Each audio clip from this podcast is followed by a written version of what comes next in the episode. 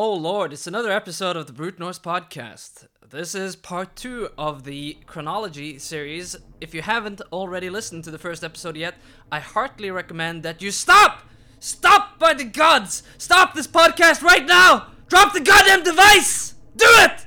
I'm sorry I had to do that, but for the sake of reducing your own confusion, just just do it, okay? Go back and listen to episode 1. It'll make it a lot easier for the both of us. Sorry, people. It took me a while to release this episode. Uh, it took a bit longer than it should, and that's basically because life's been catching up to me. I've had work, deadlines, uh, I've got a conference talk coming up, and recently I got my American visa approved. That's right, I'm relocating to New York, USA. Actually, by the time this reaches most of you, I presume I'll already be sitting on Moondog's Corner eating dollar pizza. This move is a huge deal for me, and it uh, does feel like I've been waiting forever. It's quite daunting to leave your ancestral homeland, and I'm sure there will be lots of new adjustments, though I do find some solace in the fact that my ancestors have done so before. So, maybe there's some sort of epigenetic element in me suited for pursuing the American dream. You know, do what thou wilt shall be the whole of the law. For the last few years, I've been mostly living in a cabin in the woods with only a few neighbors. Great people, all of them.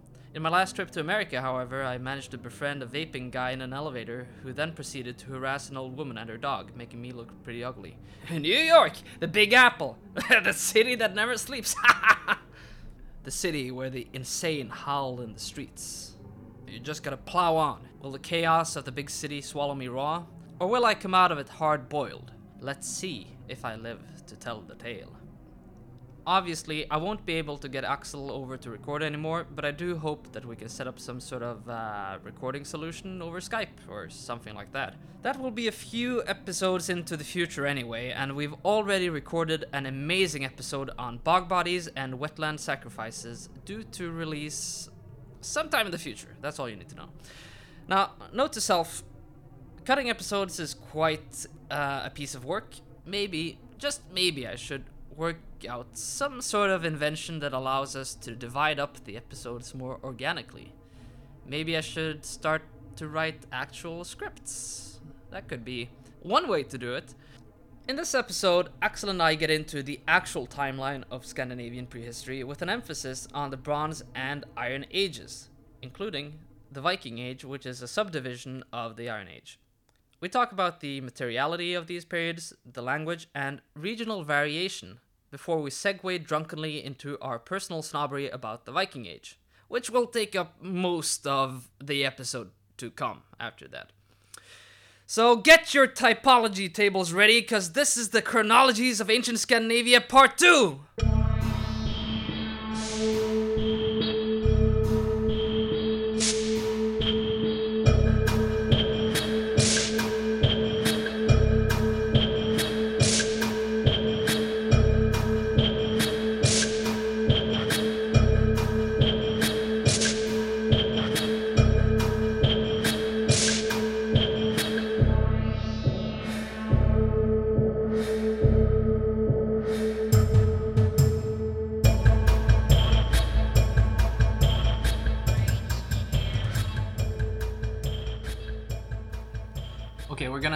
Basically walk through the timeline of Nordic history and prehistory. Yeah, I think I think we're gonna stop a little bit too, uh, and talk about the language. I think as we go along, instead of repeating it again. I mean we use uh, the Scandinavian chronology now uh, through I mean Norwegian archaeological periods, if you will, um, because it's what closest to us, and this might heavily uh, be heavily different from German uh, chronology or from f- French chronology. Yeah. I mean uh, We're gonna and- mention and that a little bit as we go along. I think, especially with the Iron Age, because that can get quite confusing Yeah, yeah, within yeah. Scandinavia. Uh, so it's, it's, it's important to keep in mind this is for Scandinavia, especially from Yeah. Norway. Does not apply to the Middle East. No, exactly. yeah, or, or, or, or the Far East for that matter. I mean, like Japan or. Okay, so Bronze Age. The Neolithic ended and the Bronze Age starts Mm. about 1800 BC. Yeah. But here, here, here's the correct. We have bronze in Scandinavia before that, so that's the thing. Uh, the earliest evidence of bronze in Scandinavia is actually approximately 2200 BC. Jesus. Um, so that goes to show that, of course, bronze existed uh, even in Scandinavia before, but it's the quantity of bronze that determines when an age begins, or no, like uh, the, the metal or the. the Yeah. the- So it's uh, it's reached a certain abundance. By then, exactly, exactly. It's, It's, it's, it's, it's, it's become uh, so readily available for so many people that it's now possible to, you know, uh, get access of it uh, to, to it. Um, uh, that doesn't require one particular individual uh, that has this network stretching all the way. So it's it's more readily available for um, most of the people in the society. But of course, I mean, at 1800 BC, it's still very difficult to get hold of bronze. So this gets easier the further into the Bronze Age you go. So, what is the language like in the Bronze Age? Well, we don't really know. uh, at some point, maybe uh, in the Neolithic, perhaps even, uh, or in the early Bronze Age, we have Indo European speakers coming into Scandinavia. Yeah. And we know that at some point in either in Central Europe or Scandinavia, the first pre Proto Germanic language occurs. We don't really know anything about this. This is not Proto Germanic, but it's uh, it's a dialect essentially of uh, Indo European. And at least by 500 BC, it's established itself as a language in its own uh, right. And as far as we can tell, it's amazingly uniform within the entire what would become Yeah. the Germanic area. Yeah. If you live in Scandinavia or you live in uh, in central Germany, you could understand each other. There's a very few indications that the that they couldn't understand each other. The dialects seem more or less identical as far as we can tell, uh, which is fascinating and definitely speaks against any like idea that uh, that uh, whatever they call themselves, you know, what we call Germanic people, uh, wasn't in any way unified. They were certainly close enough that they had uh, cultural kinship and probably common creation And- myths. But also like that, they maintained their networks, their Yes. their contacts. Otherwise, I think that it would have been a lot more difficult to keep the language at the uniformness as it was most Yeah, likely. You know? definitely, yeah. because we need to constantly maintain it in order for it to be so.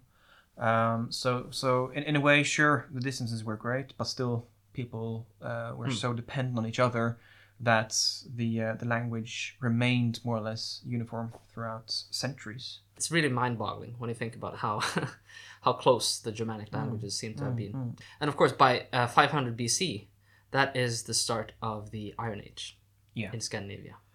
and and it's uh, I, I didn't mention it earlier, but of course uh, I need to mention as well that of course in Norway you have like Norway is a long country, it's a slender country. yes. and uh, archaeology in northern Norway is different from archaeology in southern Norway. This Yeah. is something I should have mentioned early on. And um, when it comes to the archaeology in northern Norway, they divide it into the metallic ages as well. Interestingly enough, Yeah. um, so of course we we uh, define it as um, uh, you know the Bronze Age and what have you, but they actually in Northern Norway call it early Metal Age, and then you have like the uh, early Iron Age, and then etc. etc. etc. And uh, the thing is that in Northern Norway they had access to bronze before uh, southern parts of Norway. Okay, so the could- Bronze Age came first to Northern it's, Norway. it's, it seems to be the case. it must have Uh, come through uh, around the direction of Russia. Yeah, yeah, yeah. Exactly where uh, most likely it came from. And it's uh, it goes to show that there was a network in that area that people in southern Norway, uh, central Norway, did not have access to.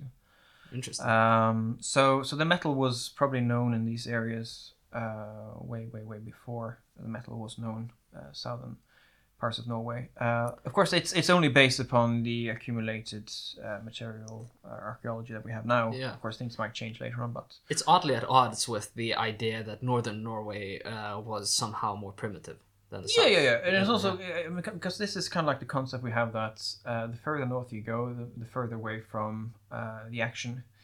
yeah. Uh, as is seen in Scandinavia, and like Scandinavia is in the periphery, you know, of Europe, We're Yeah. on the edge of everything, which is partly true, mind you, from certain ages.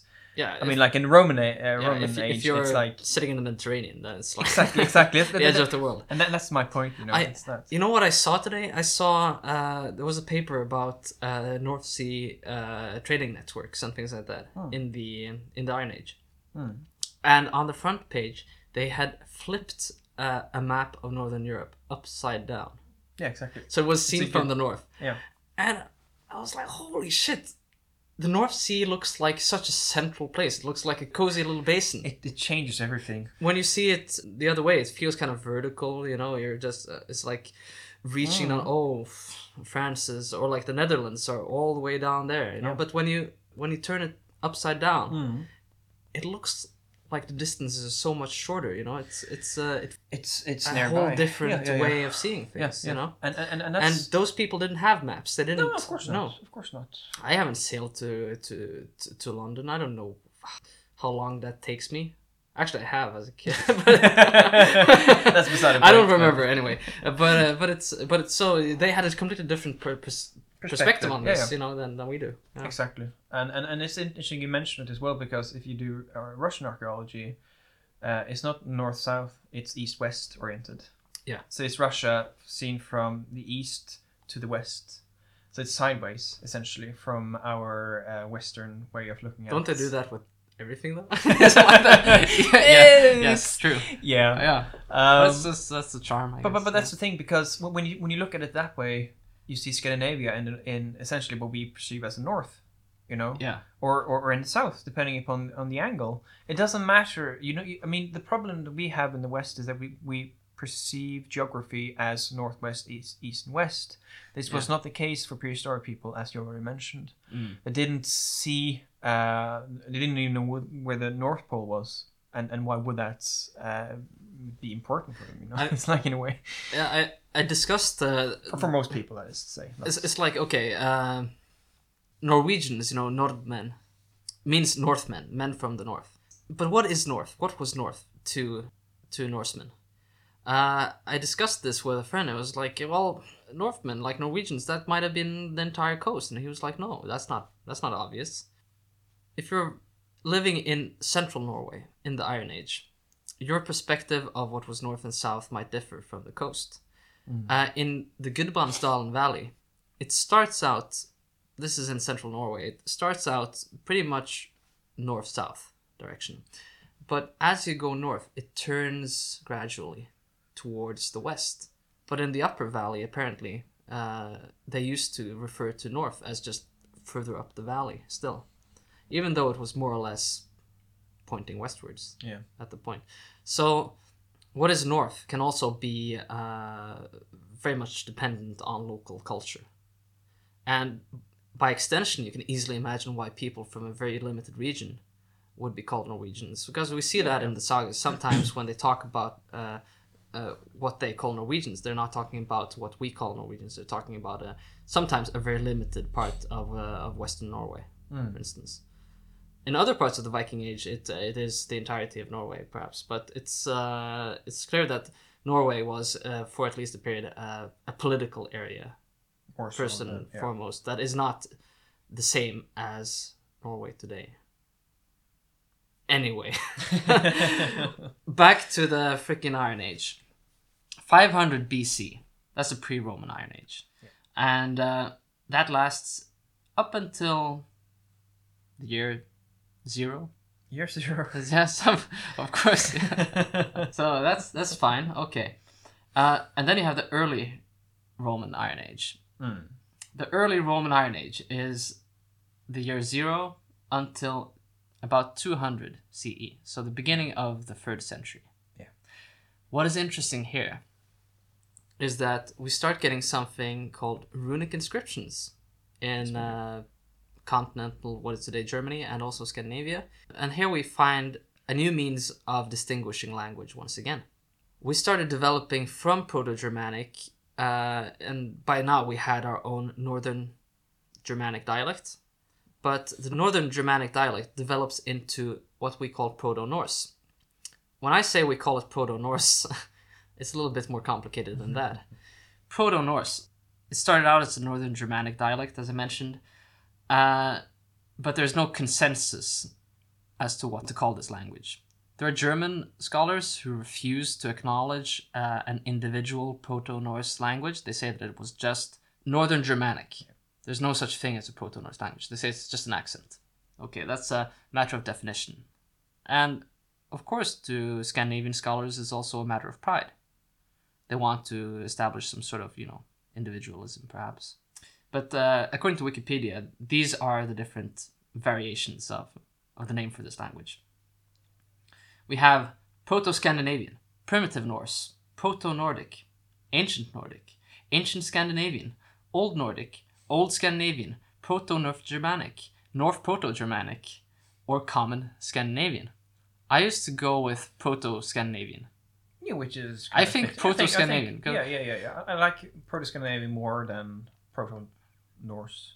Yeah. To be frankly. Historically speaking, Scandinavian often implies the Germanic speaking Scandinavian. The Sami want to be distinguished as their own anyway. Uh, so Scandinavians are, from a Sami perspective, often Norwegians and Swedes, especially. Yeah. So it's not as excluding as Mm. one might first perceive, even.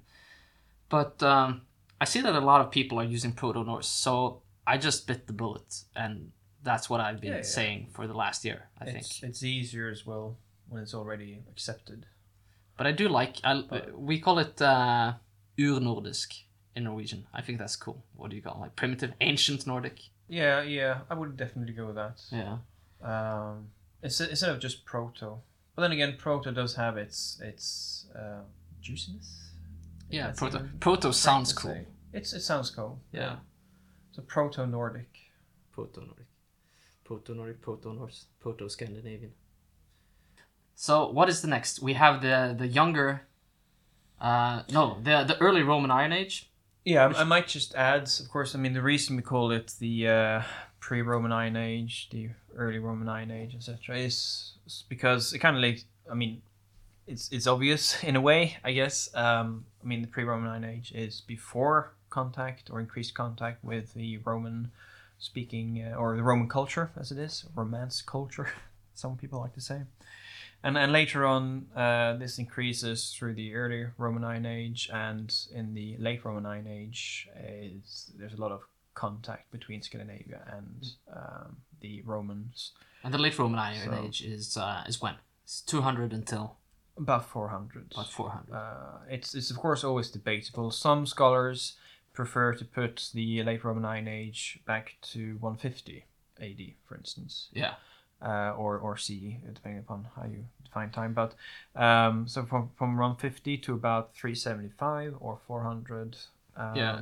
Because of uh, historical um, sources, I mean happenings like the Huns entering into Europe Mm. around 375 ish. Of course, there's indications that we heard before that. But Yeah, because I this is where it gets really uh, blurry and complicated. Yeah. Like, you can kind of tell that they just set the line here. Okay, that late Roman Iron Age ends at 400. Yeah, You know? and, and and there's there's uh, two reasons for it. There's actually more than two reasons for it, but two, there's two ma- uh, main reasons for it. One is the historical sources, uh, and the other is, of course, the material culture. And there is a change in material culture around 400 AD. This is also proven uh, through uh, absolute datings and through relative chronology um, and, and, ty- and typology. Um, and this was actually interesting enough. The date 400 was put around 100 years ago, a bit more than 100 years ago. And it seems that the date, of course, back then it was only relative. They had like no absolute uh, ways of dating uh, finds Mm. uh, through like radiocarbon datings, etc., etc. Um, and it seems that it actually correlates. so these antiquarians, they were definitely correct uh, in, in some things uh, Mhm. when they you know, started dividing um, the past into uh, epochs or into periods. Um, so so there's there's several reasons why 400 is the date it is, and there's also a reason why 200 is the date it is, uh, the beginning and the end of the late Roman Iron Age, and why the migration period begins around 400. Mm. Um, so yeah. Yeah, one of the reasons must be because that's when all the coolest stuff is found. It's the height of Scandinavian aesthetics. Incidentally, that's why they call it the early Germanic Iron Age, or in Denmark. yeah, in Denmark, mind you. Yeah. yeah. There's uh this is also interesting linguistically uh, because uh, there's a Norwegian philologist and runologist called Ottar Grønvik who is uh, famous especially because he has really uh, imaginative and exciting interpretations of stuff. Whatever he writes, it's always cool, you know? It's not always academically sound. No. Uh, because he was enthusiastic, I guess, you know? yeah, It's really easy to get carried away Yeah. with the stuff he says because he can take something that is really small bit of information and it's so inspired, you know? yeah, scales it up and yeah. But uh, around 400 or like the late 300s, this is what he calls classical Proto-Norse. Hmm. So based on the on, on the small number of uh, runic inscriptions we have in the Elder Futhark now, it says that basically, okay, all Futhark inscriptions at the time more or less are Proto-Norse. They're not Proto-Germanic, for instance.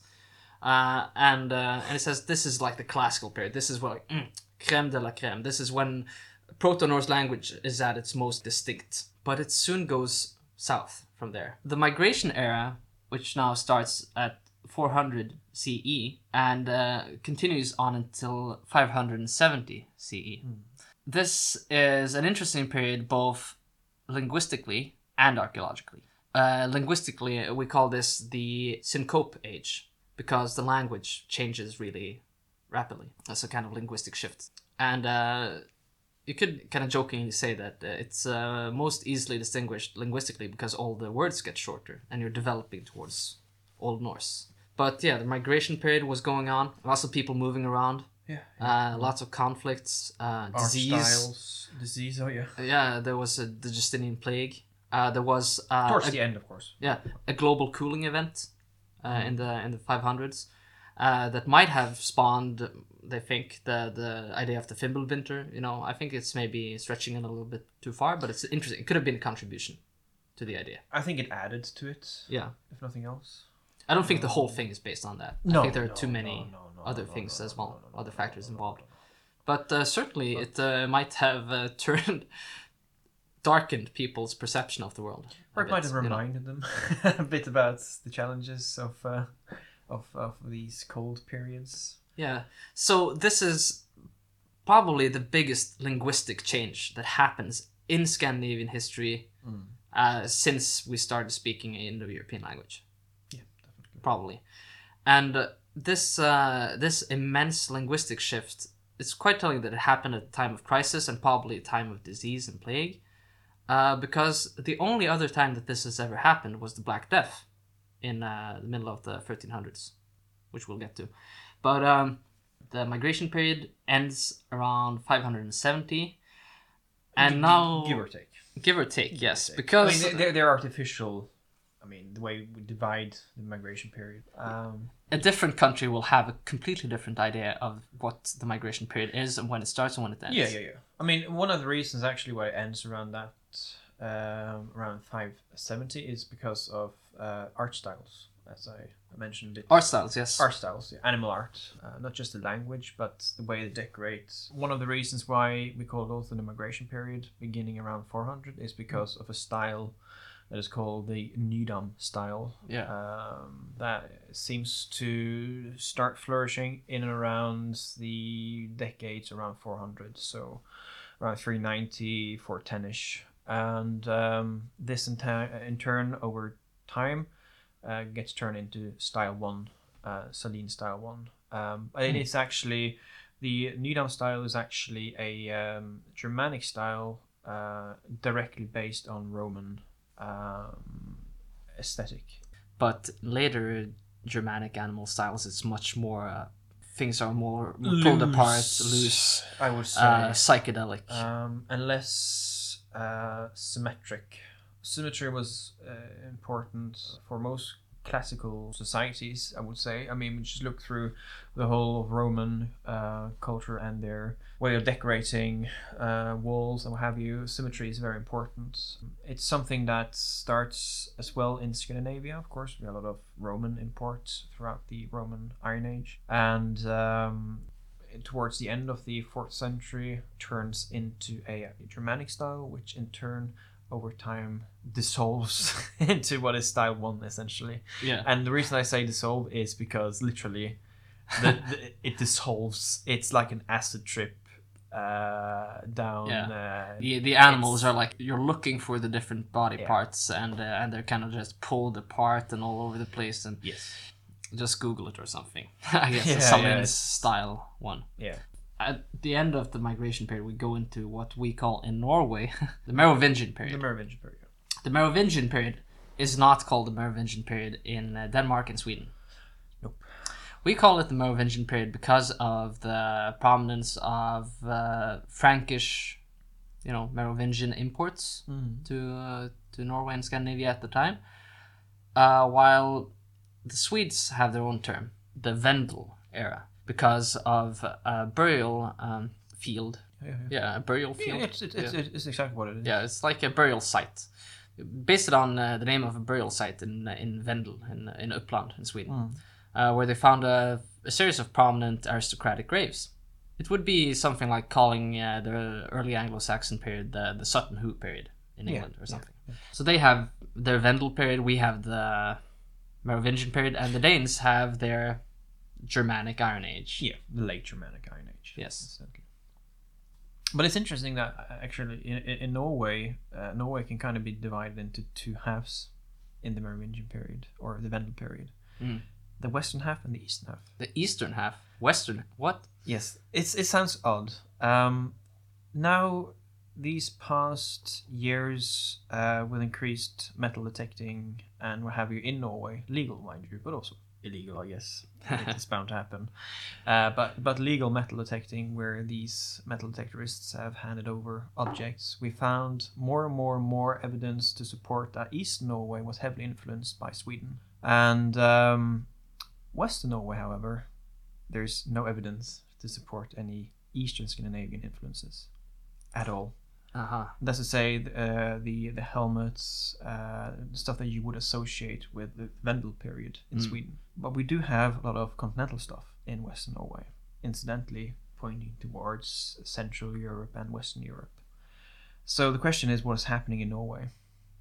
Um, there seems to be some kind of divide, and this is also strengthened later on in the uh, in the dec- uh, in in the um, the period uh, in the eighth century uh, with quite important boat burials. Uh, incidentally, in burial mounds, mind you, but uh, pointing directly towards modern day France. It's like from uh, from Western Norway or various parts of Western Norway. Uh, one of them is on Karmøy, and directly pointing towards France, and um, the uh, the uh, the uh, well late Merovingians or early um, Franks, if you will. And um, so there seems to be like a, uh cultural change or something going in in Norway, uh, or a divide rather, um, where the uh, the the the the, the ma- uh, mountain range in the middle is actually kind of like a barrier or something. We don't really know what happens. Um, but one of the explanations has been just that because of the plague and things kind of just break apart. Mm. And there might have been some elites that survived and they in turn, you know, just hooked on whatever network they could hook themselves on. and that's why in Eastern Norway was easier. It was closer to the Swedes, which in turn had contacts down to Eastern Roman Empire. I'll marry my daughter off to the first king that comes along. essentially, essentially, we're probably looking at something. Of course, put on the edge, but but still, you know. Uh, but it's it's interesting because of these uh, clearly marked changes uh, going on. Take the first alliance that comes up. Happens to be the Franks. Okay, sure. I'll take that. well, okay, so the Merovingian period. Linguistically, uh, this is when you are in the late Proto Norse period. This is a strange one because the Proto Norse of the 600s starts getting a lot more like Old Norse than a classical Proto Norse. Yeah. This happens so quickly that we think that grandchildren and the grandparent generation spoke distinctly different languages that would not be able to understand each other. You can only imagine something like that happening involuntarily through some sort of cataclysmic event. And it seems that most of this happened in the 500s. And what we're seeing in the 600s is basically just a consequence of this. And this is where things get a little bit blurry as well because at the end of the Merovingian period, uh, there is uh, like we have one very important runestone here. It was written in the Elder Futhark, but the you know the language was more like Old Norse kind of. It's the Eggja stone. Linguists were very interested in this because they wanted to date this in the 8th century, but archaeologists wanted to place it in the 600s. Why, you might ask? Well, because the Eggja stone happens to have an ornament on it in the form of a horse, which is recognizably Salin's style 2, which is the third phase of this Germanic animal style, of the main phases, I guess. And uh, that puts the stone a little bit earlier than the linguists wanted to, because they were not comfortable with uh, such an advanced development towards Old Norse at such an early point in time. But this, of course, seems to pronounce and enhance this idea of the syncopation age that uh, language changed drastically. And I want to do a reading where we can compare the different uh, languages. We're gonna read the 5th century Danish inscription uh, from one of the Gallehus golden horns. They are what the what it says on the tin. So golden horns found in, in Gallehus in Denmark from the migration era, and they are an example of classical Proto-Norse. In English, it is I Hlevagastij, which would be something like Ligest Yeah. in, in modern English. I Ligest of Holt did the horn. Let's say he created the horn.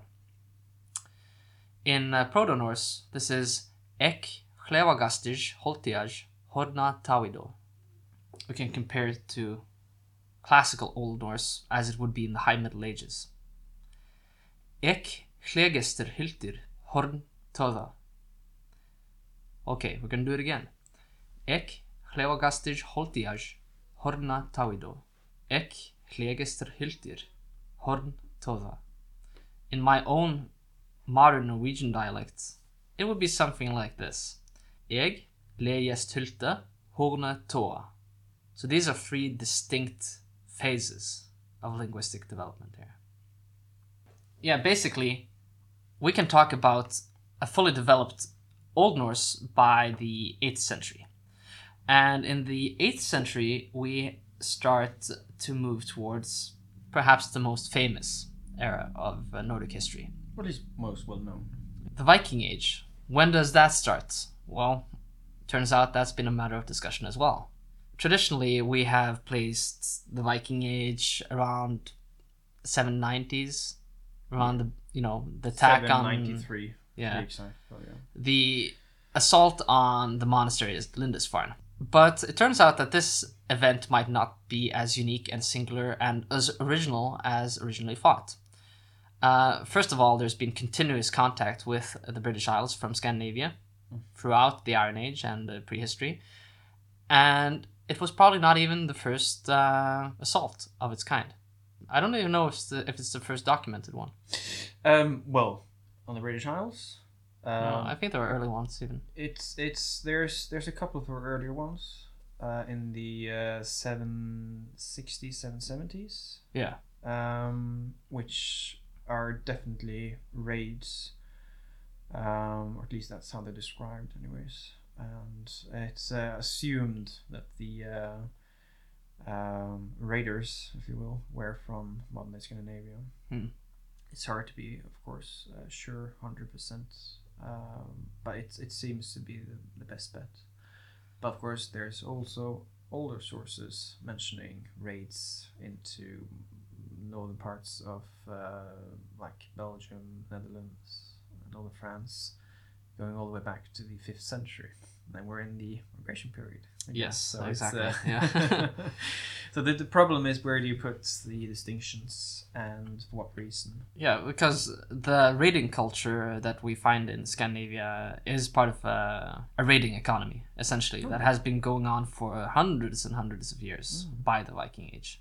It's it's first endemic warfare in a way. And later on it actually turns into more of a uh, economic, opportunistic way of uh, gaining influence, power, and resources. Essentially, it's like uh, back in uh, the old west where people raided each other's uh, cattle ranches. You know? yeah. It's essentially that in a way. Yeah. Um, just taking other people's cattle. So, uh, the Viking Age. Some have then said that okay, let's say that the Viking Age starts at around 800, but in later Hmm. years, they have pushed it back a little bit. So Yeah. now we say usually that the Viking Age starts around 750. Yeah, and there's of course people that are against that as well. Yeah. Um, there's uh, it's still hotly debated, and um, one of the advocates for 750 is the National Museum uh, in Denmark. Mm. They they use 750, um, and that was actually um, applied after a major Viking exhibition that traveled around Europe um, and to the States, I believe. I can't exactly remember, but at least Yeah, I think so. Maybe. Yeah. yeah, yeah, yeah. I think, but at least in in Europe, um, and uh, called the Vikings. Simple as that. Yeah. um, and and that's when they started using. Um, uh, uh, mind you, it was from the British Museum. Uh, the uh, the exhibition originated, and that's when they started using 750 instead of uh, 800. Um, but of course, I mean, it's it's difficult to, um, as we've already talked. I mean, when does a period begin? When does a period end? It's not like people in the late 8th century just suddenly woke up in the Viking Age and they went from a Meroving- Mer- Merovingian age or a Middle Age. Oh, we're Vikings now. so suddenly they just go out pillaging and just start being Vikings. Um, but of course, there is a um, a culture developing. It seems. Yeah. Uh, in Scandinavia. And people have associated this also with the development Um. of sails, but it turns out that probably uh, sails were gradually being developed and experimented with over the Merovingian period as well. Yeah. There's So, so are we gonna base it on when the first sails are found? You know, uh, like oh, we haven't found any sails, but masts. You know, Yeah. sailing technology, proof, definite Yeah, proof. yeah. Because uh, in the Merovingian period, we just assumed that people were just rolling around. Yeah, which is But- important to mention. I mean, rowing vessels. Of course, I mean, throughout most of the Iron Age, uh, people either um, used canoes, war canoes, mind you, or smaller canoes. Yeah, This is, of course, in the earlier uh, nimble and quick. the- Little, uh, Yeah, yeah, yeah, Yeah. yeah. Hjortspring being one of them. Mm. Essentially, uh, the uh, the the boats or or canoes, as it is, uh, seen on the petroglyphs, uh, Nordic petroglyphs, and uh, later they started using rowing vessels um, without sails. This probably started becoming a thing in the first couple of uh, centuries uh, AD. Mm. Um, so proper clinker built ships. clinker built exactly Yeah. that's and, and it's important to, to mention is that they're clinker built they're not um uh, soon essentially which the canoes were um and of course they're still soon uh, yeah, yeah, we have one from yeah this yeah region. exactly so so they still use that technology and um, but throughout the uh, early iron age the um, um, in, into about the fifth sixth century it seems that uh, there were some um, i wouldn't call it necessarily improvements it all depends upon how you look at it of course Yeah, it's development. so uh, or, or changes uh, happening to the ship technology and very diplomatic. Don't want to insult the cultures without sails. um, I guess that's kind of because I prefer those cultures to later ones personally. But yeah, I like the ones that rode around. You know, Yeah, there's just something they kept about- it classy. there's know? something about rowing that I like. Yeah, it's um, uh, when when people don't have to row anymore, they they their is- equipment gets ugly. You know, Yeah, they don't care about how they it's, look. it's laziness. Yeah, because they don't say. know the people they're killing now, so they don't have, they, don't- they have nobody to impress. You know, Exactly, exactly. So, You hit it on the, the the, head. the garnet encrusted swords disappear. Yeah, Yeah, I there's mean, something there's to it, man. there there is. I, I don't I don't want to sound like a. Uh, Snob. Yeah, in, Yeah, in a way, in a way, man. or of course we are, but I like to be a bit more diplomatic, um, because in, in a way, of course, the society and the culture changes in a good way. In another way, probably worse. You know, it's a bit of both, uh, and that goes for most things, I guess. And um, Of course, I mean when they started using sails in the uh, probably late seventh century, eighth century, at least in the eighth century, Yeah. as far as we can tell, uh, that's proven archaeologically, uh, like definite proof of it.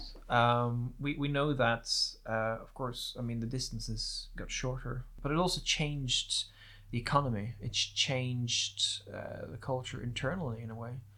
That's not to say they didn't use rowing vessels in the Viking Age. Of course, they did. Yeah. And uh, these big ships, they were equipped with oars, so of course they had to row around.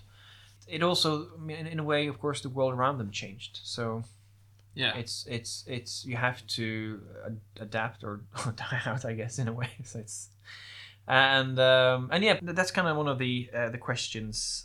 What is the uh, definition uh, and what is uh, the, um, the the major thing that changes one period to another? And some people, especially people who are um, focused on topology and, uh, for instance, also textile archaeologists, they would say probably that around 750 uh, the uh, first domed brooches appear in Scandinavia. These tortoise brooches, as they're known in, in, in by, by most scholars and by most people.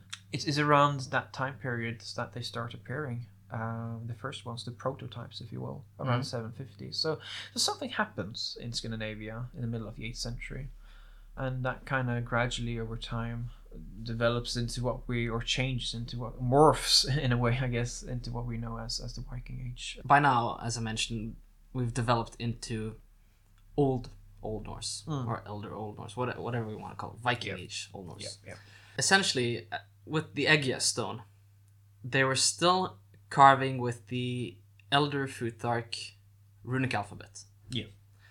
In the 8th century, this is shortened. You ha- you go from an Elder Futhark alphabet of 24 or so runes to the younger Futhark of 16 runes.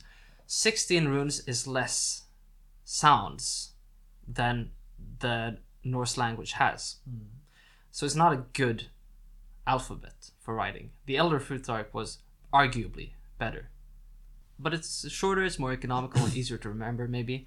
We don't really know why this development happened. but it's also the application of runes we have to keep in mind that of course i mean they didn't write with it in the same way that we do nowadays with our alphabet Oh yeah, yeah. The the use So- of runes so- was so- completely different from. Exact- uh, exactly, We, we can't So- compare it to a modern alphabet, really. exactly Uh, but what is interesting, what the peculiar thing about this is that okay, uh, the language changes and the runes develop in the opposite direction of what you would expect if you Mm. wanted to have a, a functioning alphabet that represented the language and was easy to write, you know, and represented sounds accurately and was easy to read.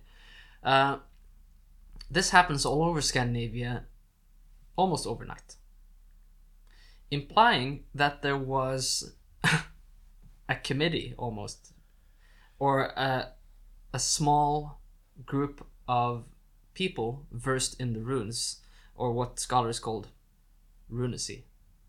Terje Spurkland refers to this term, runacy. Sounds sounds a bit silly, but uh, but uh, yeah, runacy instead of literacy, because uh, it's it's something partly different. So there seems to have been a group of people associated with runic knowledge who just kind of go, ah, we're not going to use these runes anymore. We're going to go with this alphabet, and across Scandinavia, this happens uh, to catch on, which is counterintuitive in many ways. It sounds extremely deliberate. But, but at the same time, as as as you say with runacy, uh, the people using runes were a minority. Yes. So, and we have to keep this in mind that it's not something uh, the average farmer would necessarily use, or even know how to use, or even want to use. Yeah, people didn't care for it. They didn't need it. Uh, Yeah, or- and it's or- easier to or- or control it's- then. If it's just the elite, but- you can but- change the perceptions of the elite. E- Exactly, and, and that's kind of the thing because in a hierarchy, it's important to kind of know where you are, Yeah. in a way.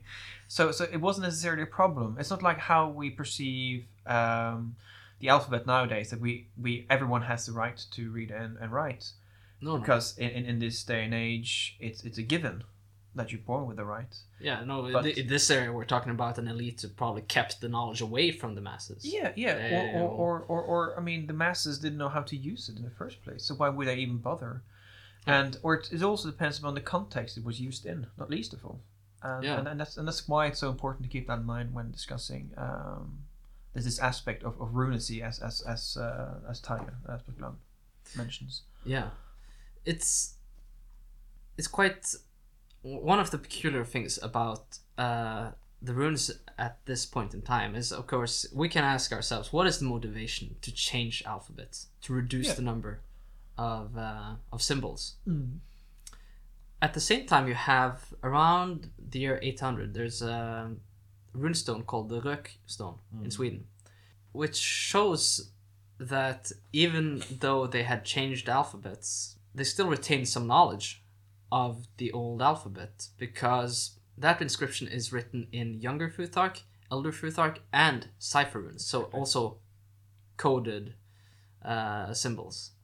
So, so you have some schmuck in uh, in Sweden who's just like, okay, we're we're using the Younger Futhark now, but this stone is going to be in either alphabet. Which only goes to show the proficiency some individuals have. Yeah, it shows that this is a deliberate. it's- This is a there is a, a part of society that has this antiquarian knowledge, yeah. and where they were able to distinguish probably. And this returns to our question of chronology. Maybe in the tenth century, or maybe they had a more sh- for- shaky understanding of Elder Futhark, but in 800 there were hmm. people who were able to read migration era inscriptions, even though they couldn't understand the language probably. So this was kept in place. But- There must have been so many other runes that we haven't seen, you know? We only that- see scattered inscriptions here and there. But that's part of the of the tradition of the society that we have in in the Nordic area in a way. I mean, the not just the literary society through the runes, but also the oral society. You know, of how Mm. you keep something alive for an extended period of time. We already talked about it, but like you have Attila. I mean, there's no reason why people in the Viking Age should even remember Attila, Yeah, but, they do. yes, but that's the same with, with, with so that's what is even more amazing is it's great that you say this because the Rök runestone, this is an example of this because it mentions Theodoric exactly and the Goths. exactly. So this stone refers to events Mm. uh, that occurred Three hundreds of years before. uh, yeah, before, exactly, yeah. But uh, some people, um, some people have speculated that this was associated with um, with a statue in in Aachen of Theodoric Oh, yeah, yeah, the. Great that was was removed in uh, in eight hundred and one or something like that. Well, if this interpretation rings true, it means that people in the Viking Age uh, were were staying in touch with the news, and that events like symbolic events such as that of like politics and propaganda that happened in France at the time. Uh, Resonated, resonated yeah. all the way up to freaking Scandinavia, where we weren't Christians, we were our own little pagan bubble up here. But but that, that's what I also tried to, to mention a couple of times is that Scandinavia isn't the edge of the map. Yes. In, in a way, it is, and in a way, Yeah. it's not. It's there's still people living here, and Yeah, there's well, people it- staying in touch with other people, and They still manage to import stuff. oh yeah, We're not always seen as like part of the club, but but we were fully able to adopt Yeah. new ideas. So, so just because this is the, the the later parts of the Merovingian period, or Vendel period, or Germanic Iron Age, or whatever you want to call it, and and the beginning of the Viking Age, doesn't mean that people in Scandinavia did not stay in touch with the rest of the world. The sea is not a barrier; it's a highway, and um, it's something. In in a way, I'm not gonna expand too much upon this, but in the uh, f- uh, Vikings tele- uh, the TV series, uh, which of course loathe, mind you. um, but they do have a section where they talk about the past, uh, where we as Anglo Saxons, I mean, where we originated, where we came from as a people. Hmm. And I, mean, I haven't seen the show, so I've just read about it. I've just been told. Mind you, so a friend told me about this. Uh, so I don't know how. I, don't, e- I didn't even know that there was a show called The Vikings. I don't know. I'm I'm I'm kind of you know peeing in my own glass, I guess, by admitting to this. But essentially, um, at least in the show, there's like this this idea that you have like the literary source, of course, from antiquity. You know, like Roman sources and the Anglo-Saxon. Who are we as a people? We're technically speaking Germanic-speaking people. We're not that different from the Vikings, are we?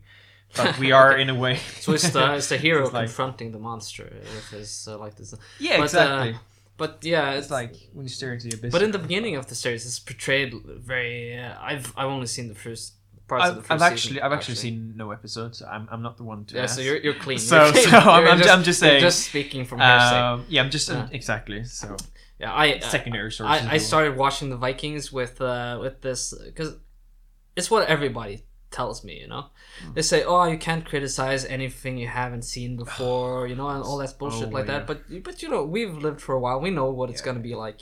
So It's okay, so I, s- I saw a few episodes, um, and it was just they portrayed uh, England as this strange place across the sea. You know, there's people over there. There's a land. no, nobody believes them. And I'm like, oh my god, the ignorance. Yeah. Well, I actually did a tweet today. I don't use Twitter often, but every now and then I use the Brute Norse Twitter because Mm. I You have to. yeah, yeah.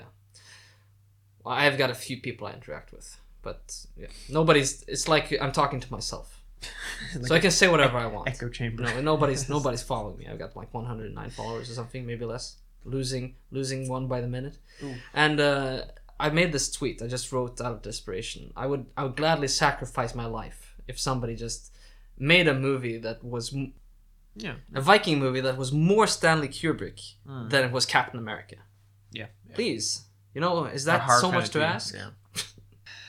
Can somebody make an art house movie based on the Viking Age? I guess they did with Valhalla Rising. So They of. did. They did. But, um, and in a way, also. Uh, Uh, I want the apocalypse now of the Viking movies. I mean, to be frank honest, though, um, this is of course a digression, but still, I think that if we're we're looking more and more towards the possibility of that being the case, and it kind of has to be kickstarted somewhere uh, by using the saga literature, Yeah. uh, as as they've been thinking about in uh, Yeah, a certain could way. Yeah, but I mean, there, there's been talk about. Uh, I can't exactly remember what saga it was. You are more up to date on this front than I am. Uh, I know that uh, they're making. They want to make a movie based on Birgisson's. This is true. Yeah, exactly. There- There's a good example. Yeah. Um, so of course, I mean the the Black Viking, uh, Yeah. essentially is is something that could perhaps kickstart the interest for the saga uh, literature as we know it. We only need Uh, one person to kind of prove the the concept. I Yeah, think. and and if this is probably the gateway into that, um, uh, the, the abundance of sources that we have, Mm. uh, but it's also the execution. Do we want someone to make a movie uh, out of these uh, dear old? Yeah, maybe we don't sagas? actually want it. It's- but it's, it's- uh, but it's something to complain about, and it gives me a nice counterpoint against uh, pop culture because that's my alibi. Yeah, yeah. If I'm gonna be a snob, I, I have to have something to offer because I don't really Yeah, li- I don't really have- like Viking pop culture. no, Uh, when when it when Um, when when everything comes to everything, I, I'm not really a fan of anything that is uh, that is Viking today. I guess that's that's the point with Brute Norse. I'm trying to apply like a, a new paradigm for this stuff. yeah, you're, you're I don't listen to this Viking metal stuff. I listen to Bathory. Which is Uh, course- early early Bathory. I Yeah, listen to, yeah, but, yeah. but uh, not not Nordland, not Nordland albums. The Hammerheart album. the good stuff. Uh, but I like I like this the second and third album's the best, like the black metal stuff. If other people like it, I'm not the gold standard of good taste. No, but you have your own taste. Yeah, I have my own you have, taste. you have you have to. I don't have to like what everybody else likes. and, and that's what I mean. What you're doing in a way is is you're being authentic to yourself. You're not selling your part of who you are just just just to appease the masses, you know. And and that's what a lot of people do. Well, Um, okay, let's let's not flatter myself too much, but no, but but essentially because I know you that well, and I- and I know what you stand for, and uh, we share a lot of the same opinions when it comes to this. You know, we're not Viking Age fanboys. Uh, we've been in different kinds of environments, groups, Yeah. uh, where that is the case, where it's like Viking, and that's the only thing that matters, and they have like no perspective outside that box, if you will yeah, and uh, and that's kind of what I'm trying to say is that it's important to um, have perspective. Thank you for listening to this episode of the Brute Norse podcast. My name is still Eirik Storesund. Um, I guess that since I'm moving to America, I need to give some extra thought to how my name is supposed to be pronounced. I'm not a big fan of the anglicized Eirik, if I'm honest. Maybe Eirik is better. Eirik, Eirik, Eirik, Eirik. Anyway, I expect to see many exciting and colorful interpretations of my name on coffee bar and restaurant receipts in the upcoming months. Now, if you want to lend a helping hand, you can support Brute Norse on patreon.com forward slash Brute Norse. Have a look! Find a rate and reward that fits your budget. And to my loyal patrons, be wholesome and content. Hail Oxel.